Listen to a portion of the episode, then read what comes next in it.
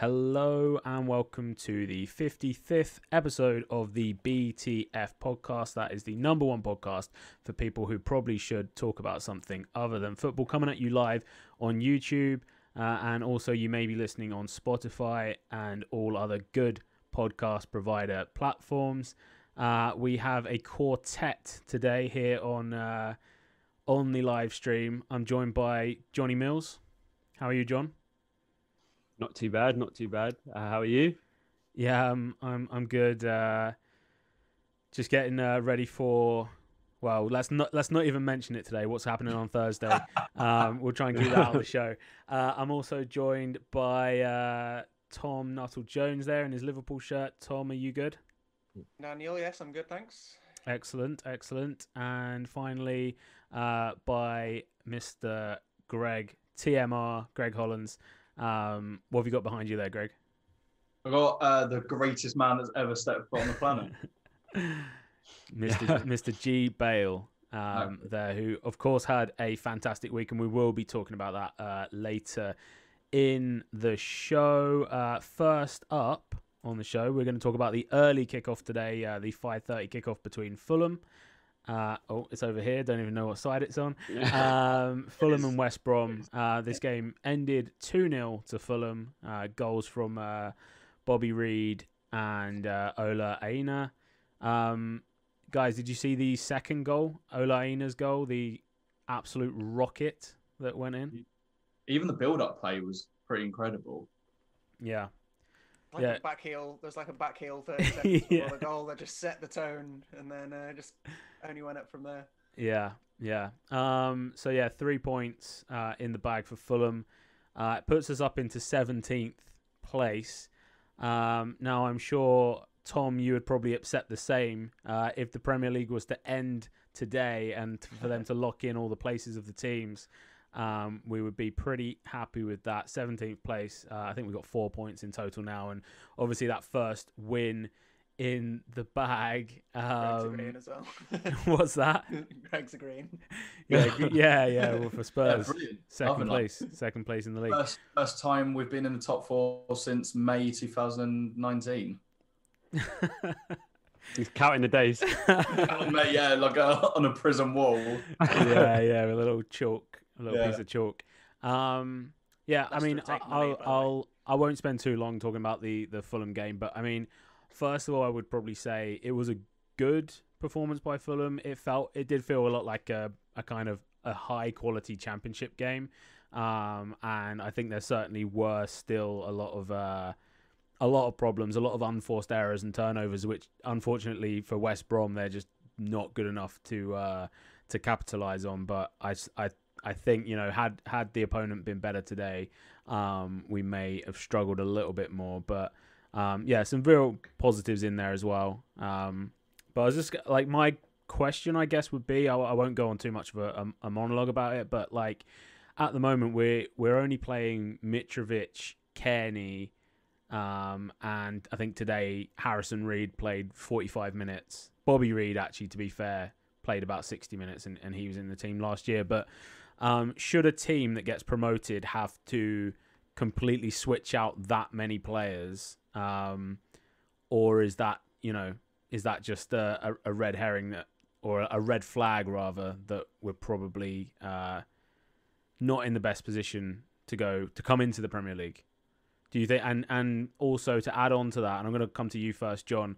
Um, is that demoralising for the actual squad? So there's players like Michael Hector who, are- who are just kind of on the scrap heap now. Tim Ream, uh, Joe Bryan, they're they're probably not going to reclaim their places in that team. Um, what would that do to kind of squad morale um, in in the short term, at least? It's a tricky one because you see this a lot, don't you? You see um, names are not springing to mind at the moment, but you see teams where in the championship they've got like a squad and it's a championship squad, right? And they do well, they get promoted, and then they get promoted to the Premier League, and then half of the squad, if not more, don't play. Um, I think it works if the players you bring in um, do the business and you end up staying up. You know, you, you get a you know a, a good win maybe against one in the top six, as it were, and then everyone starts thinking, right, we can stay in the league. When it doesn't work, and those players you bring in don't perform because maybe they haven't played in the Premier League either. You've maybe brought them from, you know, the Dutch league or or, or somewhere, and they don't perform. That's when I think you get this sort of unhappy camp where the players are the original players are like, oh, hold on a minute, I I got you here. Now you're playing, you know, this John Doe over here who's not performing any any any better than what I would be performing. Um, and then I think that's when you start to get unrest and things like that. So I, I think when, when when the results are working, you can't you can't be un you can't be unhappy if you're getting the results and you're not in the squad. You've got to be a team player. You've got to be happy. You've got to knuckle down and try and force your way into the squad, take your opportunities in the League Cup, etc. But yeah, when it's not working, it could could go sour really quickly. Yeah. Uh, any thoughts on that from uh, Greg and Tom? Yeah, I mean, I, I think back to when I was working on the championship and the one year that I was working on it, the two uh, teams that went up, one of them was Bournemouth. And Bournemouth got promoted from the championship with a League One squad and then hardly made any additions to it when they're in the Prem. So they kind of went up all the way up. But I think they are almost the exception. Um, they they found this team of players that knew knew each other so well and they just basically kept the same 11 from League One and then all the way up to the Prem um, and only added like one or two players to the starting eleven through that time. But that's a that's a massive exception. I think you're always going to have to try and improve the squad when you come up, and also like the managers obviously got that Premier League money. Suddenly he's going to like his eyes are lighting up on, on it, like anyone's going to be the same. I think last year Villa got a lot of stick because they just completely revamped the squad, um, and only just survived. I think when Leeds uh, this summer spent a lot of money, everyone was like, "Oh, they're doing a Villa, they're going to struggle." But it just completely depends on the business that you do.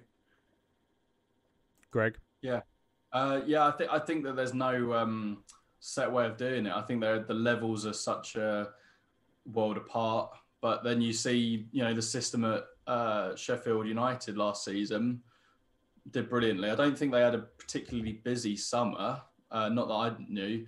And now look at them in this season. It, it just seems to have absolutely petered out for them. Uh, I think that it can be a bit bittersweet if you're coming up from the Championship to the Premier League and you're, you know, some players just aren't up to it, and you've just got to measure up what's better for the team or your own career. It's yeah, I can imagine it being a tough predicament for sure for any manager, but this win's huge for Fulham. I think the spirit will be lifted. Scott Parker is a big weight off of his chest for sure. I, I guess um, another question as well is uh, we're, up into 17th now uh, with Burnley, Sheffield United, and West Brom uh, below us. Uh, can we pull off what some people I think have thought was the impossible and actually survive this year? Um, just a yes or a no. Um, actually, not a can. It's a will. Will will we pull it off? Because I think the, the can is is obvious. We we obviously can, um, but will we uh, pull that off? And I'll come back. I'll go John, Tom, and then Greg. So John, one word answer. No. Yeah. No. uh, Tom. No and Greg. Sorry, Dan. Fuck yeah. um, well, we'll come back to this uh, later in the season, um, and we'll see uh, who who was right and who was wrong. It depends if Ollie stays in a job at United. He might take that space for you. He might just. You think he'll come down yeah. as our? He maybe yeah. will be our star striker.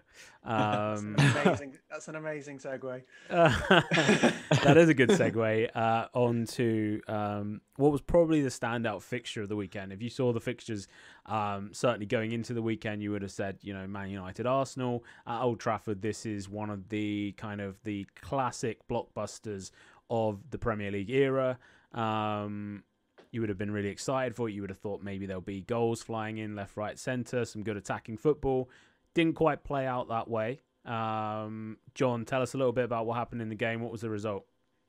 Um, well, Aubameyang, you know, he's getting a lot of stick. He hadn't scored in a few games, but you know, when it mattered, the big players they step up, they take those penalties, and they and they don't miss. Um, yeah, the game was. I wouldn't say it was disappointing. Um, I watched it. It was quite tactical. I, it was, I think it was better than the Man United Chelsea game, I must say. Um, but it was a little bit of a standoff where I, I, think both teams. I think United didn't really want to lose the game.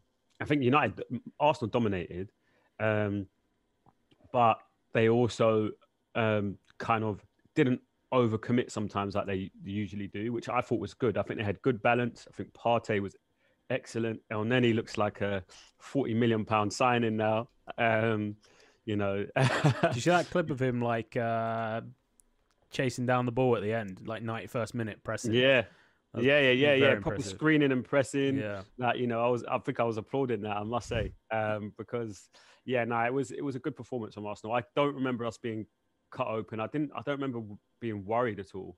Um, when Cavani came on, I thought, oh, you can see it like written in the stars. You're like, oh bloody hell, like he'll, he'll get the equaliser. But the way they played when he came on, they just looked disjointed. They just looked lost, and I just thought, no, Arsenal want to see this one out. I tell you, when I did really worry is when I saw Mustafi, and I couldn't find my phone, and I was going to put it in the WhatsApp group. At that time, I was like, oh, it's going to be one-one. Mustafi's coming on, but I, I lost my phone briefly. Um, so I never said it, but yeah, when, when I saw him running on, I thought, "Oh no, penalty! He's going to give a penalty away." It was an Um, odd, odd substitution. Who did he? Who did he come odd. on He for at that point? um, It was late as well, wasn't it? yeah, it was, was, it um, Tierney or someone? Or? No, it was an attacking player. Um, it was, was it was either Bam- it was a Bamiyang. Okay. Yeah, Bamiyang got yellow carded. oh Um, yeah, because he um, walked off. Yeah. Yeah, he took his time. And I was just like, oh man, like there's no threat now going forward. So United are just going to be ultra attack. I, I don't, I don't like that substitution um, that managers make. Obviously, they get paid millions of pounds more than me. They- They're, they're more highly qualified, but that's just a substitution I really hate. When, you know, say you're, you're trying to hold on to a one 0 like say use uh, Greg with say Spurs, and you take off say Son and Kane or something and bring on two defenders. That Well, just says on, yeah, come we, and attack us. yeah, we we put on Ben Davies with like five minutes left on centre back. It was like, what the fuck do you think you're doing? Yeah, Like, yeah, what? Yeah. I don't like that, but no. Overall, I can't be disappointed. I think the standout players for me were Thomas Partey and um, Mohamed Elneny. I thought that they really bossed that midfield. They made Pogba look like he cost twelve pence. Um, you know, and, and um, you know, I think they bossed the game. I think we deserved it. I think anything other than the three points for Arsenal that day would have been uh, would have been unfair. Tom, do you agree with that? Uh, and particularly comments about Pogba and the Man United midfield at the moment. Yeah, I didn't see much of the game, um, unfortunately, but I think definitely the, the conversations that I've seen about Pogba recently and the way that he's playing for for a player with such pedigree and such obvious quality and who they paid so much for, you know, he's a World Cup winner, and yet they've managed to um, spend th- how long has he been at the club? Like three, four years, and Yeah. like since he's returned, and they're still not quite sure how to get the best out of him. Um, they've put another, you know, obviously really talented player in Fernandes next to him, and that- now they've got some sort of like Gerrard Lampard situation where they're like, can they play together? How do they complement each other? You know, they're talking about putting Pogba out on the wing. Um, again, like very similar to like the Yeah. Gerrard Lampard situation of old, and it's just like, how do you get into this situation when you spent so much on a player that he's that he's still a question mark? Um, he he obviously is talented, so you kind of have to go back to the manager. John's just saying his internet's dropping out a bit at the moment. There he is. He's back. I'm back. I'm back. Yeah, no, I, What I, happened there? Did I, freeze? I, can. Yeah, yeah, you did. yeah, okay, I cool. completely agree about that. Like that, you've got a bit of a Gerrard Lampard, or there is a bit of a Gerrard Lampard situation between those two. Um, and I was actually quite surprised when he took Fernandes off and left Pogba on because I, I, I would have done the other. I would have done the opposite. I thought, I thought Pogba just didn't look with it in that game. Um, and this guy, you know, he's such an exciting player um, when he's at the top of his game, and he's clearly one of the, you know, probably top, at least top ten midfielders in the world, probably higher maybe um, if he's playing at the absolute peak of his game. Um, but at the moment, he just, I don't know, he just, he he he looked disinterested, and I, I hate to say that about players. Um, when you know you don't you don't know what it's very hard to it's very easy to put like a mentality onto a player um Yeah, just from like likes a body them. language expert. yeah exactly exactly but i did think he he just didn't quite look up for it um and i guess if you look at his opposite number um in that game which was well maybe Elneny but probably thomas Partey, um who i like the fact that he's wearing thomas on the back of his shirt as well i think that's new i don't think he had thomas on the back of his madrid shirt but I may be wrong. Um, Thomas Partey had a very good game. I think he got a lot of praise from uh, Roy Keane. We've lost John again very briefly. Um, but Greg, is Thomas Partey suddenly kind of looking worth that money, that forty-five million pound uh, price tag? I think he can be. Yeah, I think he's going to be a really important player for Arsenal. I think he's a great bit of business for sure. It shows the uh, ambition that Arteta's got. I think that Arteta could be quite a um, ex- exciting project. I think I just want to pick up on something John said earlier about United's attitude towards the game. He said that United looked like they didn't want to lose that game. And I think that perfectly surmises the whole attitude of United. Then they're looking a bit toothless in the league. Uh, we can say that. I think the attitude is now just if we can secure top four, but just don't lose this game. Just don't lose that mm. next game. Don't. This is not the United that we're used to, and I think it, it perfectly encapsulates that whole game. Really. Yeah, I actually felt sorry for so Donny Van de Beek got what maybe like twenty minutes in that game, um, and I was just thinking like you know if you look at the movement in the Ajax team that he's come from, and the synergy between all, all all the players and the and the passing style and the you know the triangles and everything like it's just not it's just not there at Man United at the moment and I know in some games it might be um, the Europa League game in the in the week where they won 5-0 yeah sure they they they played it off the park in on that occasion um, but there just doesn't seem to be a consistent Manchester United club brand or club, whatever, like uh, playing style. Um, and I think that's really holding them back at the moment because pretty much, you know, even down to, you know, you'd say Leicester have a very clear playing style, Wolves have a very clear playing style, Crystal Palace have a very clear playing style. Like 15, 16, 17, whatever teams in the Premier League have a clear game plan that you kind of you one you know what it is, but also it, it's it's relatively unplayable. Whereas Manchester United, I couldn't really tell you what their playing style is. It, it's kind of give it to the player that might be on form that day, um, which could be Rashford on one occasion, could be Martial on one occasion, could be Fernandes, but I don't know. Like, there's a lot missing there, and it's certainly uh, it's a troubling time. So that brings us on to the the question. The big question is, you know, and we've we've had this a couple of episodes ago. We discussed the same thing. Does Ollie keep his job still? Like you know when when what is too much? You know when when is breaking point um, for between him and Ed Woodward or him and the Glazers, whatever. Like whoever's making that decision, it's probably even him and Alex Ferguson. I would think Ferguson probably has a lot of say in that situation. Um, and I'll come to the Liverpool fan here uh, on the show who, who probably you know has as much interest in it as, as anyone else. But yeah, Tom, when when is that breaking point? And you know, is there anything comparable in Liverpool's recent history as to like kind of where Man United are at the moment? Is there a time from Liverpool's last 15 years that you can remember like they kind of hit a brick wall and they're just not not going anywhere? I think Man United are reliving Liverpool's like nine, you know, 1990s. I think, um, you know, there's perhaps perhaps in terms of the personnel in, in charge at the moment, you know, Solskjaer, you'd compare it more to the, you know, Kenny Dalglish's 2nd mm-hmm. spell, and the sort of reluctance to get rid of, you know, someone who's thought of very fondly at the club. Yeah. But um, I remember seeing this great clip online of a, a Liverpool fan and Man United fan talking, and the, the Liverpool fan said, "You just don't understand how easily it can happen. Like once you start falling off the top, you just assume you're too big to for it to happen to you, but it can, and that is what's happening to United. And um, you know, it was heartwarming earlier for, for, you to say that they uh, they played a European game and assumed it was in the Europa League because that's that's kind of the, the level that they they seem to be at now. It's just like it was Champions League. Yeah, Champions. Yeah, yeah. You know, Champions League. Who was and, the opponent? Who did they play in the week?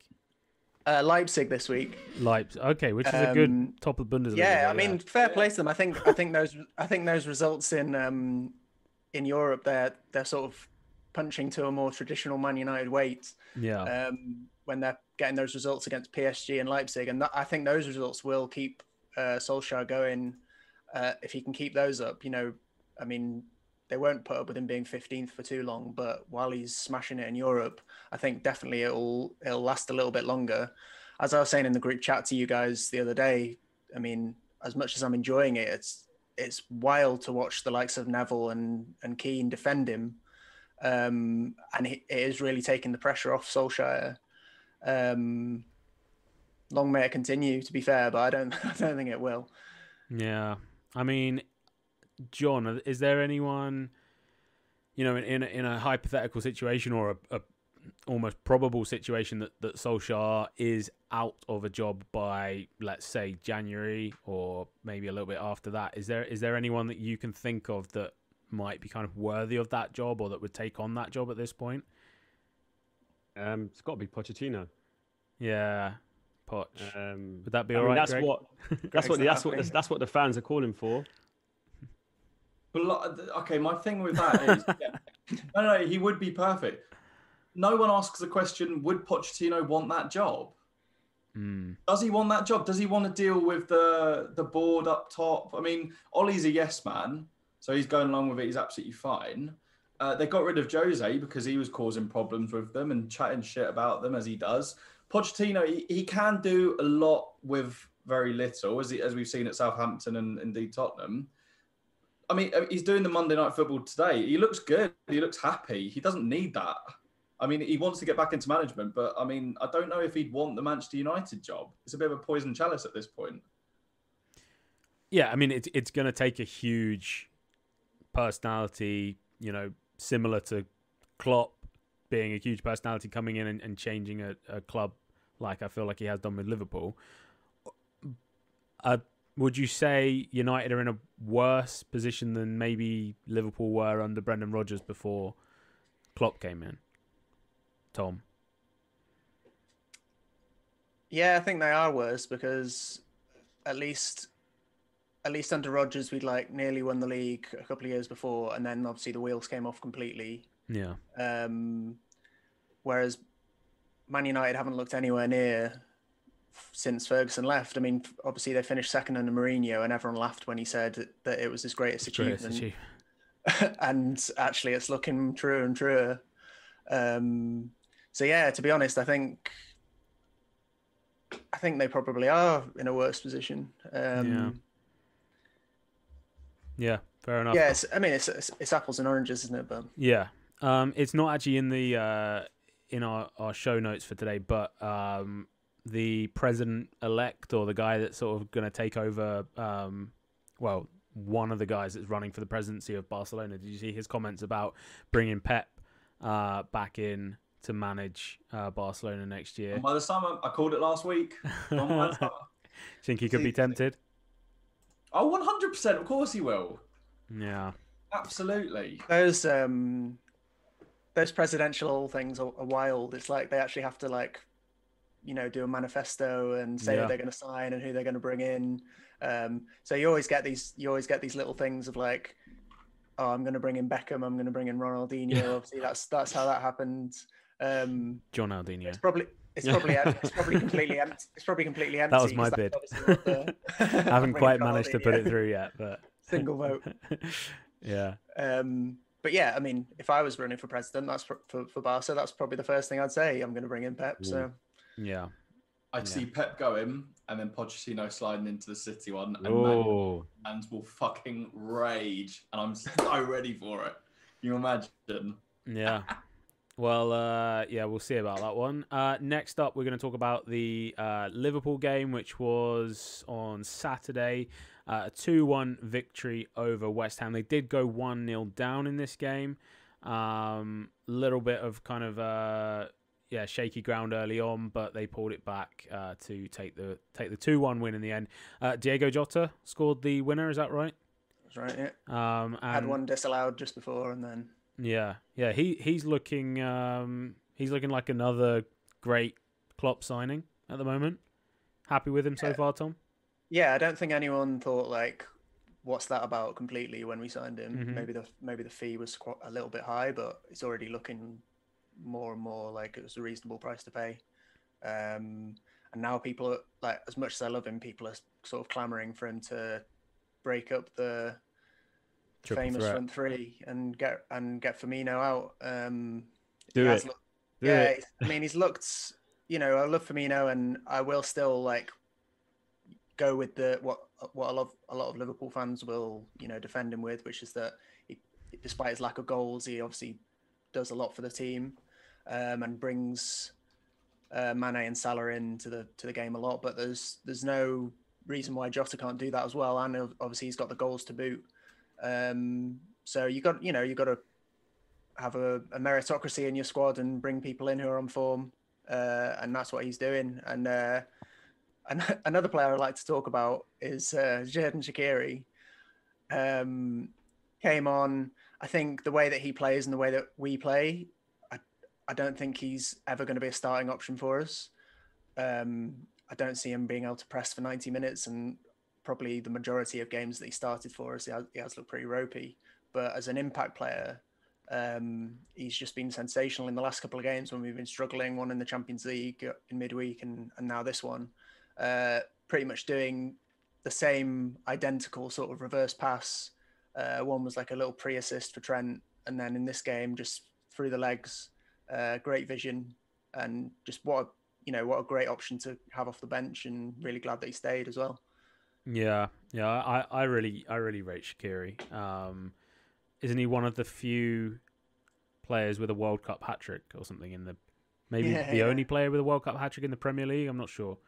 Um, but yeah, I know he's one of those like odd trivia things, isn't he? Yeah, a- good trivia guy. a hat trick in a World Cup. But yeah, certainly, um, I think you could say they're kind of riding out a bit of a storm at the moment, Liverpool, in term in terms of you know the the injury troubles you've got. Um, but yeah, back on top of the league, uh, Greg. Have you been impressed with uh, with Liverpool lately, or you think there's some frailty there that Tottenham can capitalise on? I've, I've not been surprised with Liverpool. I mean, they are a team that till to the 90th minute you're going to have to work against. Um, I think that yeah, there could be frailties there. I think that there's a lot in uh, that article I sent in a group chat a couple of weeks ago about um, the the coffee theory. Uh, I think we have to put it as in the podcast. The last two years they've been on absolute fire because of caffeine and coffee, and uh, maybe this season will be a bit of a fallow year. But I don't know. I think the, the Klopp mentality could uh, Costa definitely United. carry you. But I think that um, Van Dijk at the back, missing him will be huge. But I mean, I wouldn't be surprised, surprised if in January they go and spend on a centre back. Yeah. can. So, but yeah, no, Tottenham, we're winning it all, lad. John, any comments on that? In his dreams, mate. In his dreams. There we go. Uh, we'll move on to uh, the next game, which actually is uh, Tottenham's two-one win against uh, against Brighton. So Tottenham go one 0 up in this game, uh, and then there was a pretty dodgy equaliser. Um, Greg, Yeah, the thing. Okay, so the problem is that the Harry Kane incident in the match and the one that followed the match, which I'm sure we'll get onto at some point, has sort of overshadowed how shit of a referee Graham Scott was in that game. Um, it was a really bizarre game. We didn't particularly play very well. Uh, Gareth Bale, incredible goal. Uh, you know, absolutely brilliant substitution there. Um, the two penalty decisions uh, wait, was it? It wasn't a penalty. The second one was it? Oh, it was, wasn't it? I missed it. It was a penalty. wait, the what? The Brighton goal? Brighton goal. No, it was. I think it was an open play, but there was a foul. Oh yeah, it, that was it. That was beforehand it. In the build-up. Um, Yeah, that I don't understand how he was a couple of meters in front of it, looking at the ball when it happened, and then had to go to VAR. And they suggested to go and watch the monitor, which is sort of a little bit of a we've seen something in this. You go and check it. Stood there for about six years, and then gave the goal anyway. I don't really understand the thinking behind that. And uh, I don't know. You, you, what do we all think about the Harry Kane incident? Do we think, first of all, my question to you all is: Is that a foul? Is Harry Kane looking for it? And was it inside the box? Is, this is Harry Kane and Adam Lallana. Yes. Yeah. Which is this? Is this what led to the penalty? Yeah. Okay. Um, I'll come to Tom on this one because I think Tom's probably got more to say about it than me.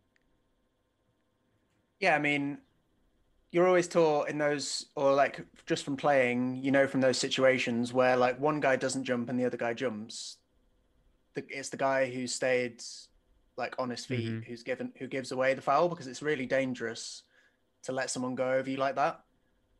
And that's something that ha- that he has done more than once. And like that that's not important in this situation, but I don't think it should have been a foul. I think it should have been a foul the other way because it's it is incredibly dangerous to have someone go over the top of you, and Yeah. potentially like fall on your head or neck. Yeah. Um, I've only seen one angle of it, so I don't I, I can't really weigh in much on whether it's in the box or not. But yeah, from the from the views I've seen, it, it should have definitely been a foul the other way. Yeah. John? Um, yeah, no, I mean, yeah, the views I've seen, he's playing for it. He's playing for a foul, whether in the box or out of the box. Um, and yeah, no, he's he's it's, it's- it's clever play because it's it's down to interpretation of the ref, and I think a lot of the times they the refs do get that wrong. You see it a lot where the player doesn't jump; he kind of just backs in, sort of leans over a bit, Yeah. and then it looks as it looks as if from the referee's angle or point of view that the defender or the the play the player that's jumped for the ball has used that player bending over as leverage for height when really he's just looking at the ball jumping and the player's backed off into him. Um, fair play to him. I mean, the only yeah the only negative is yeah. I mean, if he keeps doing it, someone's going to really Yeah. hurt themselves. Um, but I mean, listen, I'm not going to be complaining if he's doing that at a World Cup or a Euros. I must say. Um, but um, yeah, if he does that, if he does that to Gabriel, uh, the North Yeah, London Derby yeah, or something, I'll be I'll be driving to his house. I mean, it, that's the thing, isn't it? It's if if a it's a player safety issue probably at the root of it. Um, I think those types of you know gamesmanship things of, of winning winning free kicks and you know there are certain areas where you know you can back into a player and, and maybe they're only jumping like a foot off the ground but when um Lallana's literally like three or four feet in the air um, if that was in rugby, uh, that's why my my kind of comparison would be if that was in rugby, that would probably be given as a a, a yellow card and like a sin bin offence um, for Harry Kane uh, for kind of you know dangerously um, putting a putting a, another player at risk, and pr- it would be the same call in in in like ice hockey or something like that as well. Um, so I don't know. Maybe there there is some room to kind of review those instances, and I I, I would like to see more retrospective um, action taken in the Premier League for stuff like that. Um, you know, whether there was like a player safety um, board or committee or something like that that actually could retrospectively take action on on things like that, where you know, in in the heat of the moment, it's quite difficult to to see all those things. And when the referee's over there looking at a little monitor on the side of the pitch, does he see the eyes looking at Lallana before he goes in? Does he see exactly where it is? You know, all of all of this stuff. Whereas actually, if you if you can go over those things and maybe you know issue a one game ban or a fine or some sort of charit- charitable donation or something like you can slowly edge those things out of at least the top flight um, you're never going to get them out of like all the way down to grassroots like in any time in any time soon but um, yeah you know sooner or later someone's going to land on their head and never play a game of football again and if it was Harry Kane that that happened to Tom would probably argue that he he wouldn't get much backlash from the from the media. Um, he does get a little bit of an easy ride, maybe as as as England's star striker and, and number one. Um, Greg, you mentioned an, an incident off the pitch with Harry Kane after. Yeah, so basically on uh, ESPN Sports broadcasting, it's um, two. Um, don't even know what to call them. Two, not professionals, not pundits. Two people in front of cameras. Um, basically, Our peers. our peers, Dan, definitely not our peers, but that um, basically just slagging off Harry Kane. So that, okay, so it, it's now come out that it was uh, leaked and it was um, to be edited out and not used because it was a shit take. And basically, this guy starts talking about Harry Kane because he's just entered into the top 10 Premier League goal scorers. Incredible celebration. I think you can put club politics apart. That is an incredible achievement for an athlete at that point. And as a pundit, you've got a sort of um, responsibility to present that and talk about the statistics and how good that is as a player. But this bloke, he sat there stooped. I've seen more energy from Levi, I'll tell you that much. He sat there. Tom's face. He's there. And John's not interested. I've, I've uh, no, I've frozen. I've frozen. Oh, so- right. Or internet. And he's talking about it, and then he does a shit take, and he's like, "Oh no, forget that, forget that, do that again." And then what I think she says, uh, "Why are we having to talk about this motherfucker again?" And then the, the producer says, "His voice is the only thing uh, Hmm. interesting about him." And then Mark Ogden says, "Should I do it in the style of Harry Kane? Should I do it in his voice?" And they all just sort of do a little bit of that, and I think that it's unprofessional as anything and it's just Harry Kane is a role model for English football players and English uh, kids all over, but especially if you've got uh, a speech impediment as Harry Kane or anything like that. And if you see that clip, that's very disheartening for you, I imagine. The, then the icing on the cake is the apologies that they've put out, saying that it's a, a accidental clip that shouldn't have gone out, and we're truly sorry you're not sorry you said if you were sorry you wouldn't have said it you're sorry that it got leaked and people have seen it and they've seen the frauds that you are and the fact that you should resign right now but you haven't the woman tweeted out a thing but she turned the comments off Yeah. Turning comments off is always a, a bit of a Cowardly out. choice. yeah grey area. You don't want to be doing that. Um, it's an admission of guilt. Uh, yeah. I mean, it's it's yeah, not not a pretty. It's not a good look for uh for ESPN. Um, and I'm sure that there'll probably be more um fallout to come uh from that incident. But yeah, certainly um within sports broadcasting, there's there's no place for for that kind of uh kind of blatant bullying or or you know that's that's essentially what it is. Kind Uh, of takes me back to. Um, yep. I don't know if you guys remember the Marcel Desailly one. with- Yeah, I was just gonna say Ron that. Atkinson. Yeah, I and he hasn't. That's the thing. I mean, it's obviously it's a bit more. It's you know, I think most people say it's a bit more serious what he said, but the point is he hasn't worked in football. He hasn't been Mm. really been a pundit ever again, and that was about 2003. Mm. Yeah. I think it was during uh, Chelsea's first sort of run in the in the Champions League. So, um, yeah, these these I think it's a disgrace. I, you know, no one would cl- call me Harry Kane's biggest fan, but I fully like defend him on this. Like, it's a disgrace, and I think, as someone said in the group chat earlier, the number of people who would kill to be in that job, working for ESPN, and they're, you know, just being so unprofessional, just completely wasting that that Opportunity. you know, that uh, prioritized position, you know, privileged position that they're in. Um, uh, yeah, it's a, it's a disgrace. Yeah. No, we'll uh, we'll see next week if there's uh, any any more movement on that story. Um, next up, then, well, let's we'll quickly mention we didn't really touch on on Gareth Bale, but uh, a great winner in that game, good header. Um, is he going to score? Is that the first of many? Can you see him starting Yeah, yeah. games? Yeah, yeah. He's starting on Thursday against Ludogorets, and I think that um, he'll be fired up for it. Yeah. Uh, I, I, I can see that he, him and Jose, I think, will. I, I reckon that they've got quite a good relationship behind the scenes. Um, they've spoken quite positively about each other this week, and I think that once that clicks, and I think that this is the first part of the click, uh, we're going to see a, a very exciting Gareth Bale. yeah. If, I'm uh, worried. I am worried. I must say. I I feel like I've I've been finding myself. I mean, I've not been watching him. I've not been watching Spurs games in like Ultra HD or anything like that. I'm watching it like on pretty ropey. Um, well, I'm watching it on TV. I'm not watching it on streams, but um, just in like standard definition. I've actually been finding it quite difficult to spot Gareth Bale on the pitch. Um, and I don't know whether this is because a lot of the players in the Madrid teams that he played in were a bit smaller. So you like Modric, Isco, Marcelo. um, but I felt like Gareth Bale looks a lot smaller than he used to be. He looks like he's a good like four or five inches smaller than I remember him. But I think it might just be that Spurs have a team of particularly kind of physical big players.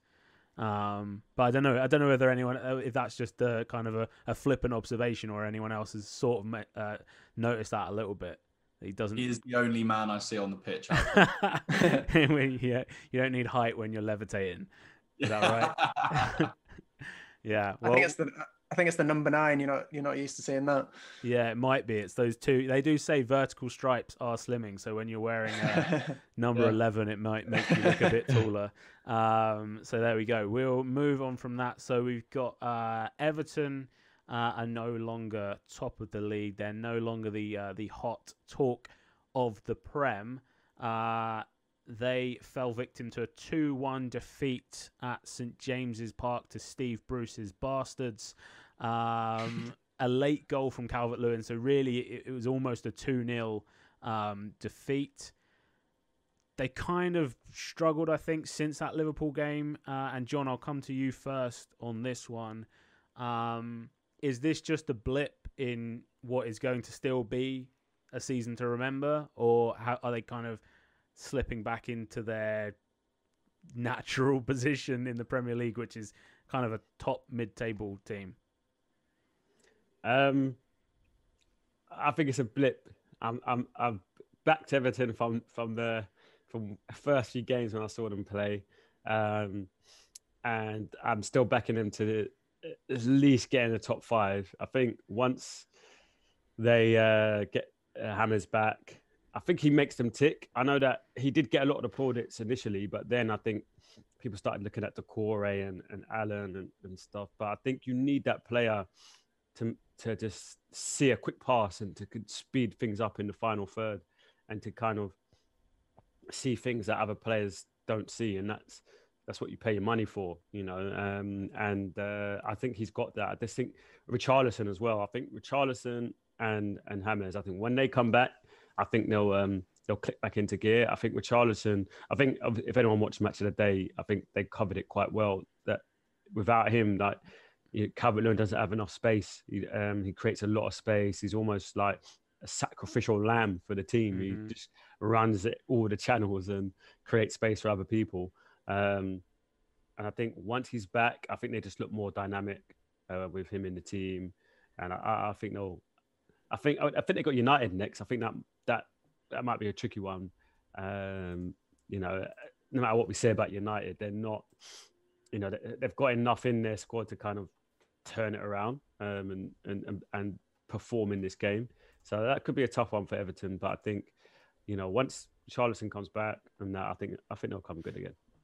Yeah, yeah, I certainly think you know he he's the player that that makes those runs in behind as well, and then you've got James is the guy that plays those balls through to find the guy running in behind. So without those two in the team, yeah, there, there's definitely a, a, a, huge kind of dimension to their um, their playbook is, is gone. Um, you mentioned there Everton Man United. That is the Saturday lunchtime game.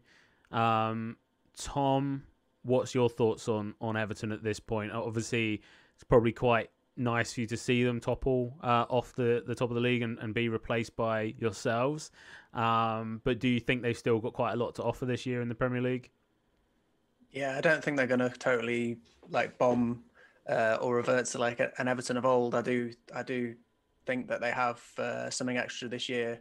Um, yeah, as as John said, the the um, the loss of Richarlison. I think Richarlison during their like good form in the first few games of the season almost flew under the radar because mm. obviously they had all these new signings and also Calvert Lewin, who was obviously already there but scoring all the goals. Um, so it's quite nice to at least see that something that happened during the Merseyside derby has actually gone on to like hurt Everton a little bit because uh, obviously they have really missed him. Um, but I could see them getting a result against United, hundred percent. Is it? What is it? It's uh, at Goodison Park. It's at Goodison. Okay, yeah. Yeah. So um, was no, it? You know, sorry. Obviously, Ancelotti's an incredible manager, and and they have just taken taken their squad up a notch. So yeah, I'd be very surprised if if they didn't get back to what they were doing, at least something close to what they were doing, pretty much straight away as soon as they got those two back. Yeah. Um. Obviously, James carrying an injury, uh, a testicular injury, apparently. Um. Was it ever confirmed that that was a result of that Van Dijk challenge at the start of the derby, or was it? Was that did that aggravate a, a, a long ongoing injury or, or what? Because I know Ancelotti had made comments um, about the fact that he had sustained the injury during that game. Um, was that anyone had anything confirmed there? Greg's got a bit of a smirk going on. I'm Might just be the mention of testicles. If Yeah. I speak, I'm in trouble. if I speak, I'm in big trouble. Yeah, um, yeah. Well, we'll we'll move on. But yeah, Everton. Where do they sit now in the table? Is it is it fourth? Um, obviously, be behind Liverpool and uh, Spurs. I'm just looking up the table. Everton, Uh, uh, third. So Everton on 13 points, the same as Wolves and Southampton. Southampton, I think, are getting a rough ride on the the BTF podcast because we're not talking about them much, but they are they deserve they deserve as much coverage at the moment as uh, as Everton. They've been superb uh, as of late, and it seems to be them uh, and you know maybe maybe Everton, but certainly Southampton seem to be a team that can steal points from anyone at the moment. Um, I think with uh, Leicester, Leicester obviously winning at half time 2 0 at the moment. Um, that's likely to change. Obviously, Everton drop into fourth, probably.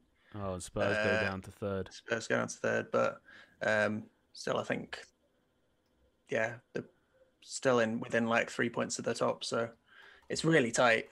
Mm. Yeah, very close uh, Premier League this season. I hope it goes on that way as well. I hope we do have like this open, you know, ten whatever ten teams can win it at Christmas uh, situation that we're that we're getting at the moment.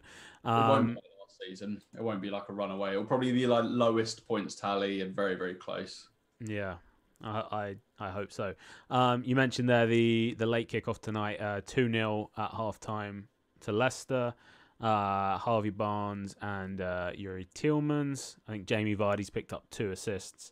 Um, Harvey Barnes in my fantasy football uh, team, so Kaching. I also had two assists from Mitrovic this evening, uh, which is also uh, going to go down nicely. Um, let's move on to our next topic, uh, which is that of Chelsea's defence um, and the fact that they're coming off the back now of four clean sheets. They've had the BTF bump. Um, we slagged them off. We said that Frank doesn't know how to defend, that they're leaky at the back. Um, and I think since those words um, were said on the BTF podcast, they've not conceded a single uh, goal. Uh, Edouard Mendy, uh, I think, is the first uh, goalkeeper, or at least first Chelsea goalkeeper, to get three consecutive clean sheets in his first three Premier League games since Petr Cech uh, back in 2004, uh, who happens to be on the bench as well, or at least in the playing squad uh, for Chelsea this year. Um, was interesting to see Branislav Ivanovic as well playing for West Brom today. Um, some of these players, you can't believe that they're actually kind of still around in the Premier League. I think Ivanovic is a few years uh, younger than Petr Cech, mind. But yeah, does Frank has Frank kind of found the winning formula, and is is that a kind of Mourinho strategy to to lock everything down at the back and then build up from there? And do you think that's what he's going to be doing? I'll come to you, uh, Greg, on this one. I think Mendy's been a huge signing that they really needed. Kepa obviously just wasn't doing the doing the job for them. Uh, what, what did he cost? Seventy million. Kepa. Seventy-one, I think. Yeah. Yeah, something like that. Yeah, incredible. Um, yeah, I mean, fair play. You can't argue with four clean sheets. I mean, we've only recorded one this whole season out of twelve games we've played now. Ditto. Yes. Yeah. um, so yeah, fair play. You can't argue with it. I think. uh, I think the, the test for Frank Lampard. I think this season he gets a bit of a well. He's getting a free pass from a lot of Chelsea fans because he's the Chelsea man and all of that. But I think this season, as soon as long as they're seeing little bits of progress like that, he'll tick over. But there will come a time where it's like, all right, clean sheets are all right, but where's the trophy coming from? Um, I think it's a good start for him though. As soon as he can get those players, because it's an incredible squad that he's got, really. Mm. As soon as he can get them to gel, I think they are a very dangerous prospect, and this is a really positive start for for Chelsea fans to see. How good, uh, and I'm going to come to you on this, Tom, uh, as you're sort of our, our resident German football expert. How good is Pulisic? Yeah, I mean, I think he's got a lot of explosiveness. I think he's been. He's, there's still some question marks over him. I think, you know, to succeed at Chelsea, you have to be as good, if not better, than what you know. To how good you have to be to succeed at Dortmund, and he was being kept out of the Dortmund team by the time he left mm-hmm. uh, by Sancho, which obviously no no shame in that, but. Um, whether or not he's the finished product, I think quite a few t- quite a few of the games that he was succeeding in uh, last season, he was like coming off the bench, a bit of an impact player, um, which I think sort of requires a different mentality and a different, almost a different skill set to to just being a regular starter and producing consistently. Um, but he's definitely, you know, you wouldn't call him a dud at this stage. Um, so you know, the jury's out, I guess. Yeah, I mean he, he's got he's obviously got his injury problems. Picked up a, a, a knock in, or it wasn't even a knock. It was a he, he sort of picked up on his own in, in the warm up for the Burnley game um, at the weekend. But yeah, they got weapons uh, sort of throughout that team. Um, Ziyech has kind of come come, you know, hit the ground running as such. John. Yeah, no, he looked really good. Um, both in midweek and on. Uh, on Saturday. Um, looked really, really good. I think uh, what uh, Greg said, is hitting the on the head. I think once they start gelling, I mean, they've got so much firepower, and, and you could already see signs of it. Yes, they played uh, Burnley, who are struggling at the moment, but you can see just the way they're playing, the way that it's almost like we're talking about Arsenal and, and they have some kind of strategy and Man United don't. You can see Chelsea do, like in, in the way they want to play. They've got good players, they want to play good football. Um, I think his goal was really good. The one touch play, the, the little layoff from Abraham. Um, I just think he's got a lot of good players, and it just it just takes time to gel um, when when you make so many signings. Um, but once they all gel, I, I, think they'll definitely be a force to be reckoned with. I wouldn't put it past them making a, an, an, assault on the league. I must say. Mm. Um, I mean, he's a player that we specifically spoke about when um, saying that you know Chelsea were were no good in the league, and I'm just looking at the statistics for Thiago Silva. Um, his Premier League debut, um, so his his Chelsea debut was uh, against Barnsley in the League Cup, which was a six 0 win. We can kind of discount that, you know, whatever. It's it's Chelsea versus Barnsley, but then his Premier League debut was against West Brom, um, which was the game that was three all. Uh, obviously, not a good debut, but that since then, um, he's played uh, four lots of, of 90 minutes and not conceded a single goal. Um, obviously, those games have been against Palace, um, Sevilla, Man United, and Burnley. Now, I think three of those, not to be mean to Burnley, but three of those you could definitely say that you would poss- you'd probably expect Chelsea to concede a goal. Um, based on the last few seasons. I know it coincides with Edouard Mendy um, dropping in, in goal there as well. Um, but I think that's something that we're going to have to watch this year is that actually Thiago Silva might be a little bit better than we all gave him credit for um, back sort of three or four podcasts ago. Um, and yeah, if you if you keep you know racking up clean sheets like that, um, you know the stats speak for themselves. So yeah, I think Chelsea probably slowly kind of getting into quite a good position to, to mount some sort of charge on the league. But again, it's so open at this point, and there's so many players and there's so many teams that that can uh, challenge for this league that it's a, it's a really exciting year, I think, for the Premier League. Um, any closing thoughts on Chelsea from you, Greg? no, not really. Who's the best team in London at the moment, Tom? As an as an objective uh, outsider. Tottenham at the moment are the best team in London, but Good job at John's internet's playing up. Cur- He's not heard you say I can that. hear you. I can't hear you. I haven't frozen.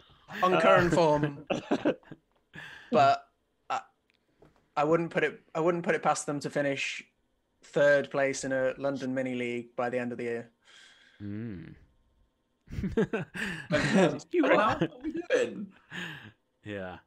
Well, we'll we'll see we'll see where that goes. Uh, let's do um, our social media roundup then um, for the show today. Uh, we'll go back over uh, all the uh, all the topics that we've covered. Um, we'll do same as last week, where we'll just kind of get one person's um, thoughts on on each thing. Um, so I will come to John first on the Arsenal thing, and then Tom on Liverpool, uh, etc., and Greg on Tottenham. So you'll get your own club uh, to talk about, and I'll try and think of a question uh, on the fly uh, when we're doing it. So I'll start it now. Hello and welcome to the social media roundup for BTF 55. Uh, first up, we've got United versus Arsenal. This was 1 0 to Arsenal.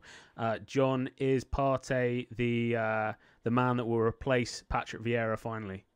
He is indeed. Uh, he dominated the midfield. He bodied Pogba. Um, yeah, it's, it's, it's all looking good at the moment. Uh, great win. We dominated the game, and it's good to see Arsenal finally uh, be a top six club because it's been uh, it's a good few years. So um, happy happy days. Nice. Uh, next up, we have uh, Liverpool taking a 2 1 win against West Ham, coming back from behind. Um, obviously, going through a, a rocky spell without uh, Virgil van Dijk at the back. But, Tom, how do you think things are looking uh, for Liverpool at the moment? Yeah, positive riding out the riding out this mini crisis, and uh, with Greg Holland's lookalike Nat Phillips at the back, uh, the only way is up. uh, let's go over to Greg then. Um, who made his return to scoring form in the Premier League? This Donny, the greatest man, greatest man ever. Once you see those clicks clicking into place, he's going to be back on form.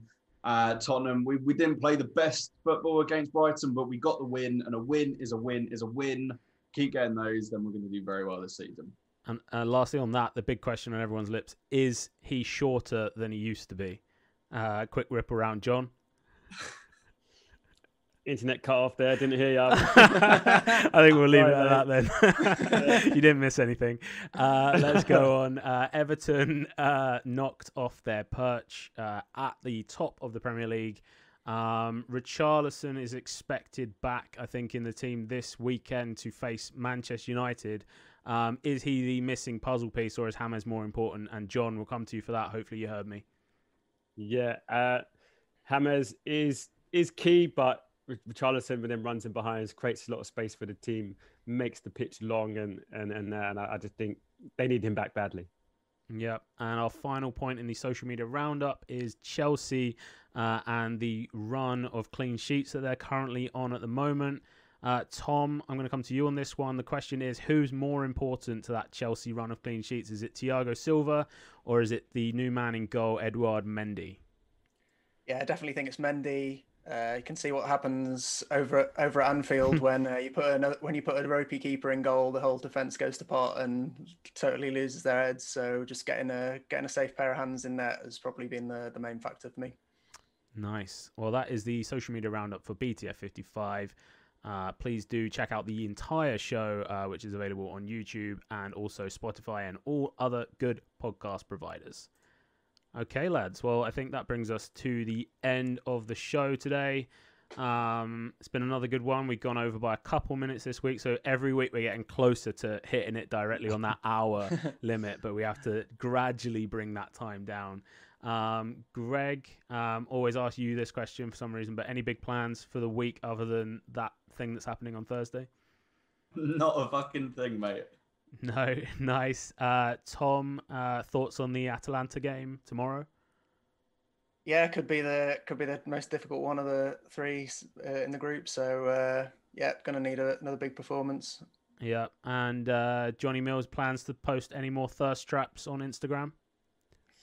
Any what? Any more thirst traps on Instagram? We saw your amazing post this week. Great Uh, progress. No, no, no, no, no, no, no no more of those. That was a one-off. That, Yeah. was, a, that was a one-off teaser. Are you hitting the uh you hitting the weights at home? Looking chiseled, mate. Just doing it, yeah, just doing a few few workouts. Um, you know, just just uh, yeah, just yeah, a few, few little pieces, bits and pieces. Bits No, and you're looking good, man. Looking very good. Uh, all right, well that ends uh, BTF 55. Um, it's been a good show. Thanks for joining me, guys, uh, and we'll see you all next week. Bye, bye, bye. Um, there we go. Man, sorry, lad.